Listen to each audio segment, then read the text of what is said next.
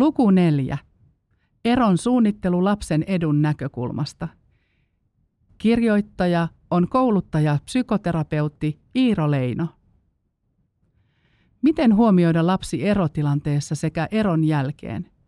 Miten varmistaa, että lapsi ei joudu väärään rooliin suhteessa vanhempiensa eroprosessissa?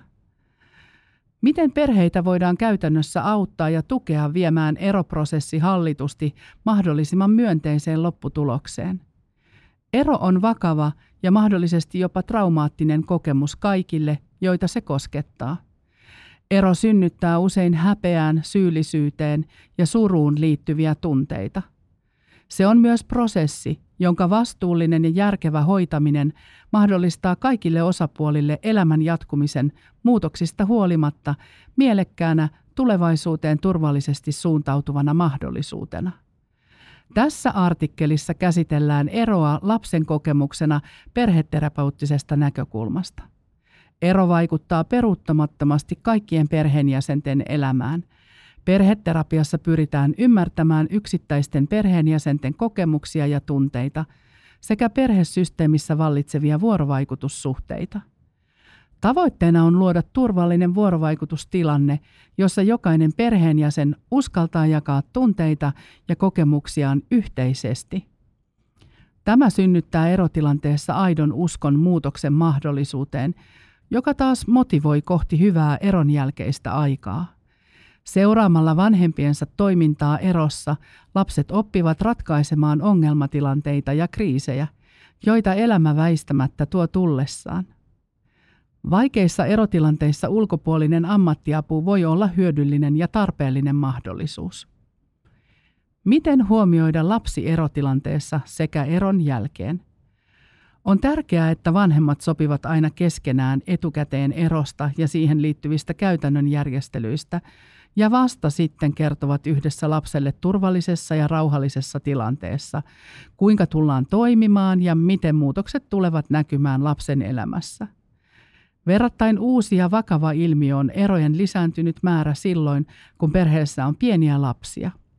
Nämä arvokkaat ja ainutlaatuiset vuodet ovat usein myös kaoottista selviytymistä pienillä yöunilla perhe- ja työelämän paineissa. Toimintakyky saattaa paineen ja liiallisen työmäärän alla vähentyä ja ero tuntuu ratkaisulta mahdottomalta tuntuvassa tilanteessa. Hyvä yhdessä kumppanin kanssa sovittu tavoite voisi olla yrittää selvitä tästä ajanjaksosta eroamatta ja niin, että suhteessa säilyy myös parisuhteen elementit läpi ruuhkavuosien. Kun eron uhka realisoituu parisuhteen kannalta ristiriitaisessa tilanteessa, kannattaa rauhassa yrittää selvittää suhteen ongelmia ja vakavasti miettiä, mitä ero tulee konkreettisesti merkitsemään kaikille osapuolille.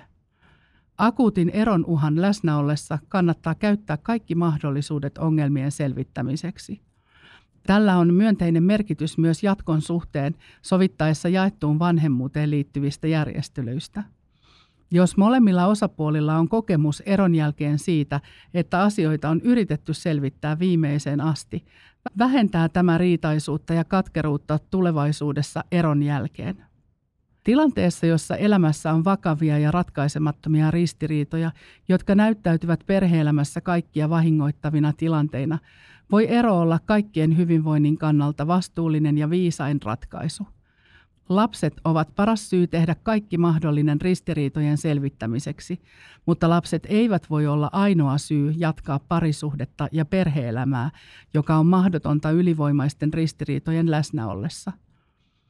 Lapset kuulevat ja tietävät usein enemmän perheen tilanteesta kuin mitä vanhemmat luulevat lasten tietävän. On tärkeää pyrkiä välttämään eroon liittyviä riitoja lapsen nähden, sillä lapsi syyllistää usein itseään ja ajattelee olevansa riitojen tai jopa itse eron aiheuttaja. On hyvä puhua toisesta vanhemmasta myönteiseen sävyyn ja välttää hänen haukkumistaan, sillä lapselle molemmat vanhemmat ovat tärkeitä ja lapsi on lojaali molemmille vanhemmilleen. Kun puhuu lapselle, on hyvä muistaa, että myös se puoli lapsen mielessä, joka puolustaa toista vanhempaa, kuuntelee tarkasti.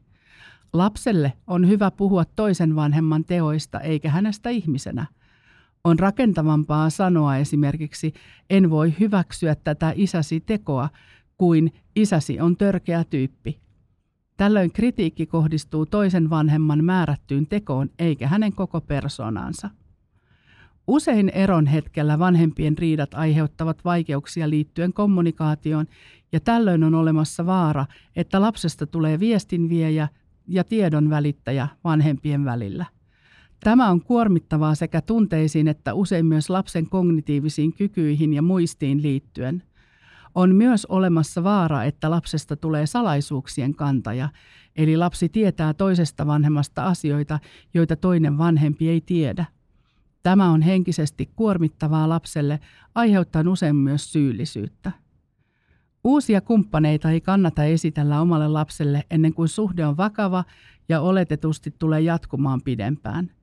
Silloinkin on tärkeää, että vanhempi kertoo ensin ex-kumppanilleen tavanneen uuden ihmisen ja toinen vanhempi voi kertoa tästä lapselleen etukäteen. Esimerkiksi äitisi kertoi minulle tavanneensa miehen, Mikon, joka on kuulemma mukava. Kun menet äidin luon, niin tapaat jossakin vaiheessa tämän Mikon itsekin. Voit sitten kertoa minulle, millainen tämä Mikko on, ja minäkin varmasti tapaan hänet jossain vaiheessa. Lapsi on aina lojaalia kuulijainen vanhemmilleen myös tilanteissa, joissa lapsen oma hyvinvointi vaarantuu. Tällä on biologinen taustansa, joka näyttää korostuvan erityisesti nisäkkäillä – kun lapsi vaistoaa ja tulee tietoiseksi perhettä ja vanhempia kohdanneista kriiseistä, hän usein kokee, että hänen tehtävänsä on kuunnella ja auttaa vanhempaansa vaikeassa tilanteessa. Kun lapsi tarjoaa apuaan, on tärkeää sanoa hänelle, että on hienoa, että haluat auttaa ja ajattelet muiden hyvinvointia, mutta tämä on aikuisten asia, jonka me aikuiset ratkaisemme. Nämä ovat asioita, joita ei voi kertoa lapselle, sillä lapsi ei voi näitä ymmärtää ja käsitellä. Tämä ottaa vastuuta konkreettisesti pois lapselta. Lapsen mielikuvitus toimii hyvin aktiivisesti. Vanhemmat saattavat mennä toiseen huoneeseen selvittämään asioita tai sanoa, että puhutaan tästä myöhemmin. Tämä herättää lapsen mielikuvituksessa vielä ahdistavampia mielikuvia kuin mitä todellinen tilanne on. On myös tärkeää, että lapselle kerrotaan totuus perheen tilanteesta, lapsen ikä, kognitiiviset kyvyt ja kehitysvaihe huomioiden. Tähän tarinaan voi lisätä yksityiskohtia lapsen kasvaessa, mutta niin, että tarina ei itsessään muutu. Pienelle lapselle kerrotaan, että ero johtuu riidoista, joita ei lopulta pystytty ratkaisemaan. Myöhemmin aikuiselle lapselle voidaan mahdollisesti kertoa, että eron syy oli esimerkiksi parisuhteen ulkopuolinen suhde. Lapselle kerrotaan ja käytännössä osoitetaan, että molemmat vanhemmat säilyvät lapsen elämässä eron aikana ja eron jälkeen – Lapselle kerrotaan myös etukäteen esimerkiksi tapaamisten ajankohdat ja pidetään huoli, että tapaamiset toteutuvat suunnitelmien ja lupausten mukaisesti. Tämä mahdollistaa pikkuhiljaa turvallisuuden tunteen syntymisen uudessa tilanteessa. Yhdessä kaikkien osapuoltien läsnä ollessa on myös hyvä puhua siitä, mitä eron aikana tulee tapahtumaan ja millaiseksi elämä muuttuu käytännössä eron jälkeen. Sinulla tulee olemaan kaksi kotia – ja tulet viettämään aikaa enemmän äidin tai isän luona, ja kun me molemmat pidämme sinusta huolta. Lapselle on tärkeää, että hän voi itse viedä uuteen kotiin omia tavaroitaan ja tuttuja lempilelujaan, jolloin hänelle tulee kokemus siitä, että jotakin hänen omaansa siirtyy uuteen paikkaan. Tämä tekee myös uudesta paikasta hänen toisen kotinsa. Lapsen maailma ja tulkinta tapahtumista on usein hyvin erilainen kuin aikuisen, Lapset kätkevät tunteensa ja huolensa suojellakseen vanhempiaan ja yrittävät olla kuormittamatta heitä vielä lisää vaikeassa tilanteessa. Lapsen maailma on hyvin konkreettinen ja mustavalkoinen. Lapsi ymmärtää ja tulkitsee tilanteita omasta näkökulmastaan, esimerkiksi ajatellen, että jos olisin parempi lapsi, niin vanhempani eivät olisi eronneet. Tällainen ajatus herättää lapsessa häpeän ja syyllisyyden tunteita, ja lapsi voi alkaa pelätä tällaisen totuuden paljastumista. Mitä minulle tapahtuu, jos muut saavat selville, että koska olin huono lapsi, niin vanhempani erosivat? Ajatus siitä, että lapsi syyttää itseään vanhempien erosta, tulee usein vanhemmille täytänä yllätyksenä. Lapsen on usein vaikea löytää tunteilleen ja ajatuksilleen sanoja ja nimiä. Jos kysyy lapselta, miten voit, niin hän vastaa lähes poikkeuksetta ihan hyvin. On hyvä kertoa lapselle, millaisia tunteita tilanne voi herättää. Esimerkiksi kun olin sinun ikäisesi, muistan, että olin tällaisessa tilanteessa surullinen. Oletko sinä surullinen? Lasta voi myös auttaa löytämään sanoja tunteilleen. Luonteva keskusteluyhteys mahdollistuu usein tilanteissa, jossa lapsen kanssa leikitään ja tehdään arjen askareita. Ajatus siitä, että istutaan alas ja puhutaan asioita, tuntuu usein lapsesta vieraalta. Usein lapset käsittelevät asioita leikin avulla ja seuraamalla lasten leikkiä voi ymmärtää, kuinka he käsittelevät esimerkiksi erotilannetta. On hyvä myös kertoa lapselle, että nyt puhutaan pieni hetki, eli nyt kerron muutamalla lauseella yhden tärkeän asian ja sitten voit jatkaa leikkejäsi. On tärkeää varmistaa, että lapsi on kuunnellut ja ymmärtänyt asian pyytämällä häntä toistamaan kuuleensa omin sanoin.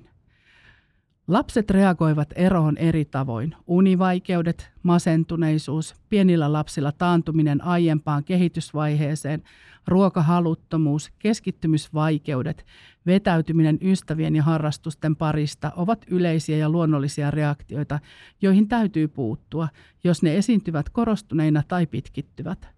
Vakavammat ongelmat voivat liittyä seksuaaliseen tai väkivaltaiseen käyttäytymiseen, päihteisiin, itsensä vahingoittamiseen, jotka edellyttävät aina välitöntä ammatillista puuttumista tilanteeseen. Tutkimuksissa on todettu, että keskimäärin eron jälkeen lapset kokevat etääntyvänsä isistään liittyen usein vähäisempään yhdessä vietettyyn aikaan. Äidit taas kokevat enemmän rasitusta ja kuormitusta eron jälkeen liittyen usein suurempaan käytännön vastuuseen. Myös taloudellinen tilanne muuttuu usein haastavammaksi eron myötä kaikille osapuolille. Vieraannuttamisella tarkoitetaan tilannetta, jossa toinen vanhempi etäännyttää lasta toisesta vanhemmastaan, esimerkiksi kertoen asioita, jotka eivät pidä paikkaansa, tai estämällä lasta tapaamasta toista vanhempaansa. Tällä on vakavat seuraukset tulevaisuuden kannalta, ja tällaista toimintaa tulisi ehdottomasti välttää kaikissa tilanteissa. Parentifikaatio kun roolit perheessä vääristyvät. Lapsi voi joutua omaksumaan väärän roolin vallitsevassa tilanteessa ja suhteessa vanhempiinsa.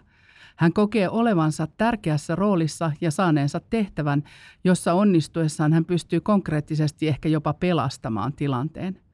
Väistämätön epäonnistuminen tällaisessa tehtävässä on aina lapselle henkisesti hyvin raskas – Tällaisessa tilanteessa puhutaan parentifikaatiosta, jolla tarkoitetaan perhetilannetta, jossa perheenjäsenten väliset rajat ovat häiriintyneet ja vanhempien ja lasten roolit perheessä vääristyneet. Erotilanteessa lapsi usein kokee olevansa itsekin vastuussa asian ratkaisemisesta, ja hän saattaa kokea jopa pakottavaa tarvetta tarjota apua ja ymmärrystään vanhemmilleen. Tällaisessa tilanteessa on tärkeää, että vanhemmat sanovat lapselle esimerkiksi näin – on hienoa, että haluat auttaa ja olet myötätuntoinen, mutta emme me kerro tästä asiasta sinulle yksityiskohtaisesti, sillä kyseessä on aikuisten asia. Asia, jonka me pystymme ja tulemme selvittämään ja jonka lopputuloksena syntyy muuttunut, mutta turvallinen elämä meille kaikille.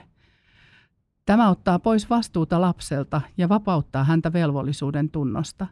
Parentifikaatio-käsite on monivivahteinen ja laaja – Parentifikaatiossa vanhempi kautta vanhemmat luopuvat vanhemmuuden merkityksellisimmistä ja tärkeimmistä rooleista ja luovuttavat ne lapselle samalla kieltäytyen omaksumasta roolia perheen henkisenä ja fyysisenä huolehtijana. Parentifikaatio voi merkitä perheessä sekä toiminnallista että emotionaalista roolien kääntymistä, minkä seurauksena lapsi uhraa oman tarpeensa koskien huomiota, huolenpitoa ja kasvattavaa ohjaamista. Tämän tarkoituksena on luoda tilaa vanhemman emotionaaliselle tarvitsevuudelle.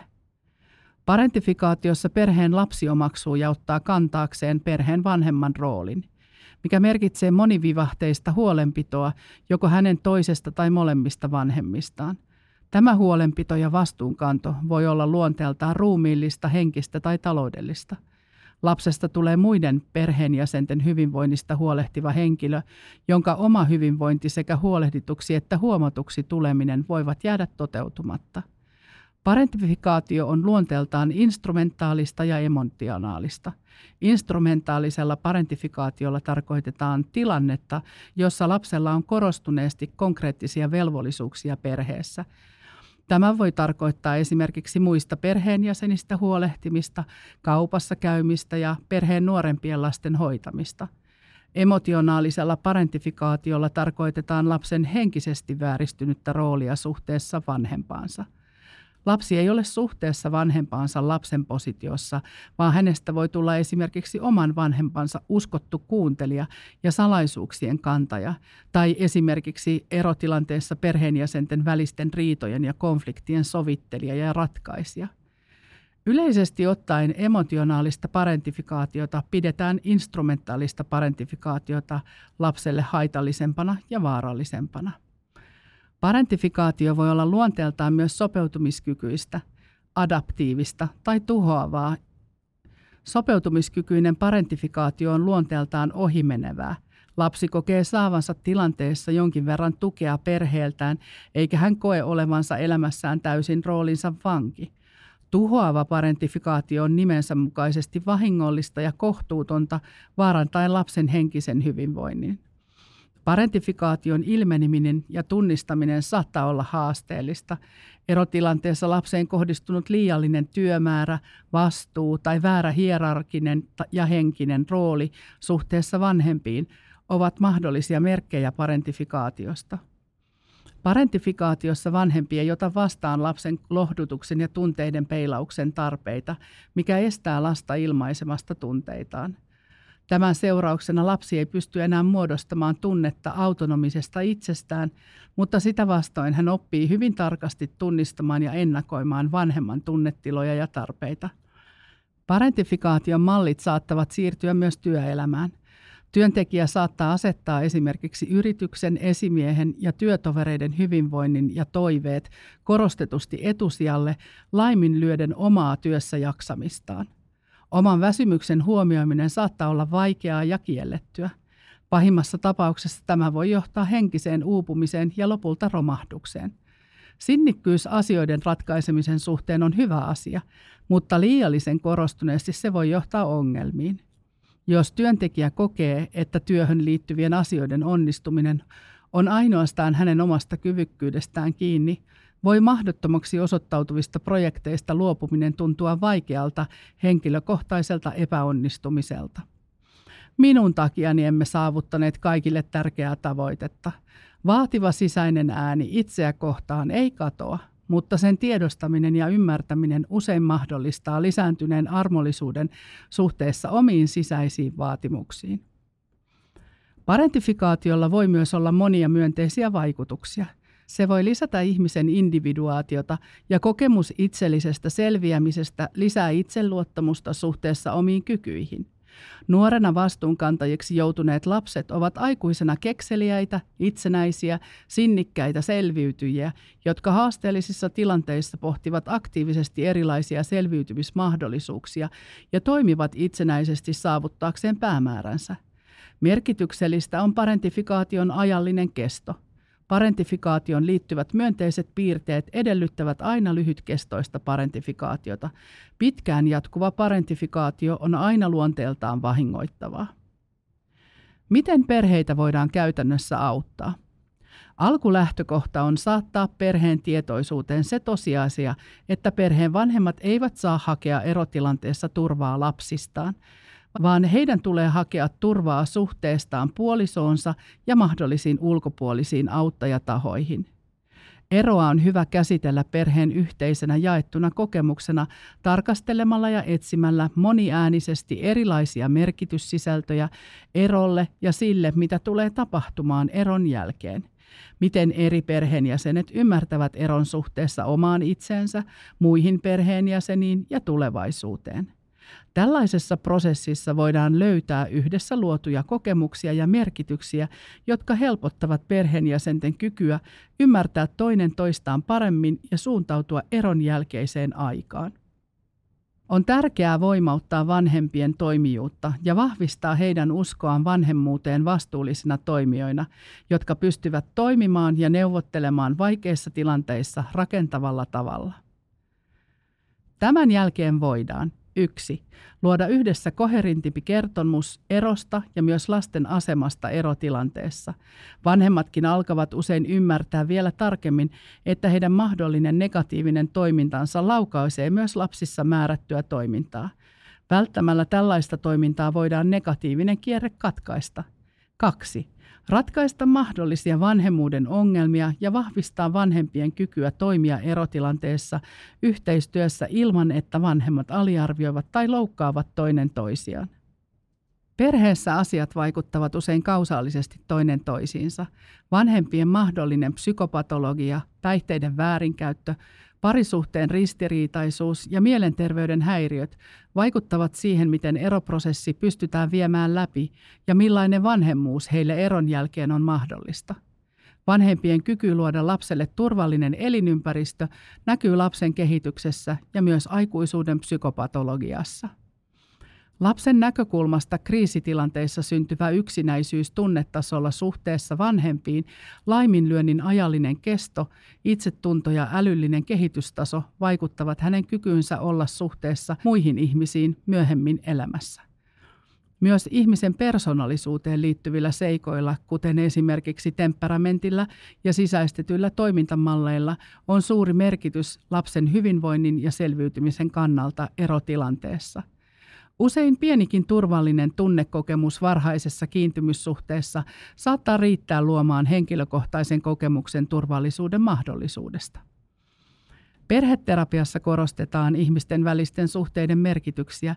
Eheyttävää on asiakkaan ja terapeutin välille syntyvä suhde tunne kuulluksi ja ymmärretyksi tulemisesta, joka voi olla varhaisiin myönteisiin kiintymyssuhdekokemuksiin verrattava, voimauttava, eheyttävä kokemus – Tämä auttaa meitä uskomaan, että ihmissuhteemme voivat olla vastavuoroisia ja turvallisia myös eron jälkeen, sekä uusissa mahdollisissa ihmissuhteissa että suhteessa ekspuolisoomme. Sisäiset toimintamallit, internal working models, teoria on yksi tapa hahmottaa kiintymyssuhdeteorian mekanismia ja aktivoitumista esimerkiksi erotilanteissa eri osapuolten kannalta – Keskeistä kiintymyssuhdeteoriassa on se metodi, jonka avulla lapsi sisäistää sisäiset toimintamallit sekä suhteessa olemisen että suhteessa omaan itseensä. Nämä mallit luovat ne rajat ja säännöt, jotka toimivat ja tulevat näkyviksi siinä tavassa, miten me näemme ja koemme itsemme ja lähimmäisemme sekä myönteisessä että kielteisessä mielessä. Sisäiset toimintamallit palvelevat meitä kolmella tavalla – Yksi, ne auttavat meitä tulkitsemaan toisten ihmisten toiminnan merkityksiä. Kaksi, ne auttavat meitä muodostamaan oletuksen siitä, miten toiset ihmiset tulevat toimimaan tulevaisuuden tilanteissa. Kolme, ne auttavat meitä järjestelemään mielessämme mielemme sisäisiä ja toisten ihmisten meille näyttäytyviä tapoja reagoida vuorovaikutussuhteissa. Nämä seikat auttavat ennakoimaan ja ymmärtämään ja orientoimaan muuttuvaan elämään koko eroon liittyvän prosessin aikana – Ihmisen yksilöllinen tapa olla ihmissuhteessa syntyy pienen lapsen ja hänen vanhempansa välillä, ja tämä suhde sisäistyy ihmisen mielen mielen sisäiseksi representaatioksi ihmissuhteissa.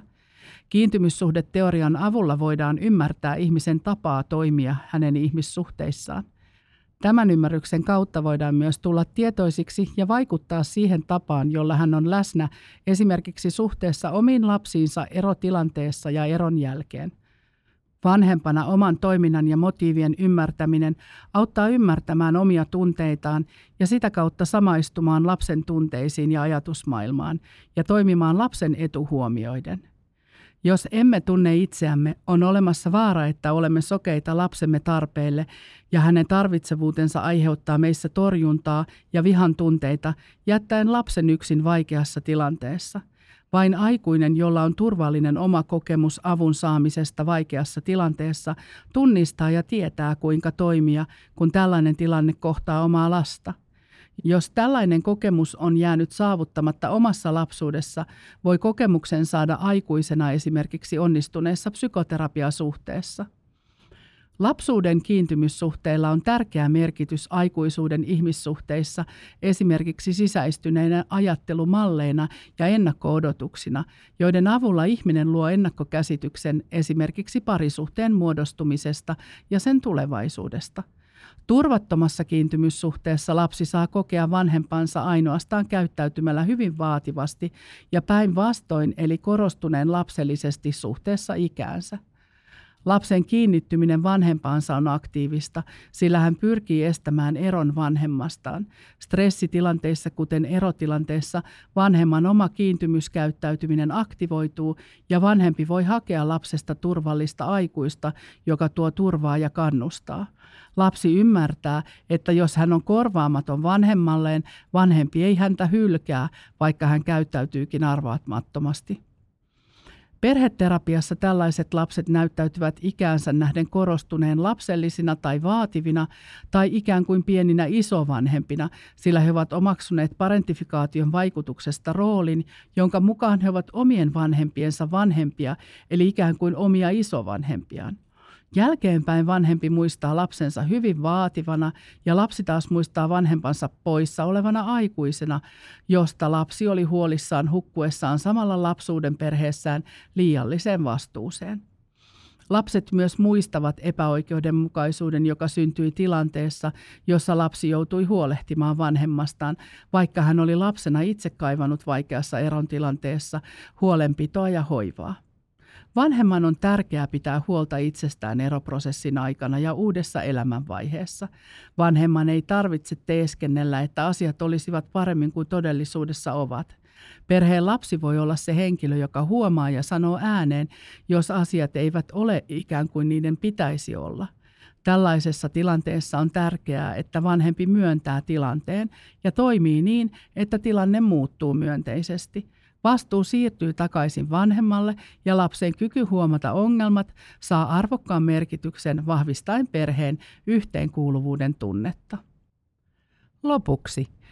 Perhe on yksikkö, jonka hoivan piiriin lapset aina kuuluvat. Tämä näkökulma on hyvä ottaa esille, sillä se luo monia keskustelumahdollisuuksia, kun taas aihepiirin sanoittamatta jättäminen lisää turvattomuuden tunnetta erotilanteessa. Lapsen ajatusten kuuleminen edellyttää aina turvallisen ja rauhallisen ilmapiirin. Tämän syntyminen mahdollistaa aidon moniäänisyyden ja uudelleen muovautumisen perheenä. Ero on surullinen ja raskas kokemus, mutta elämä jatkuu eron jälkeen, muuttuneena ja toivottavasti myös mielekkäänä.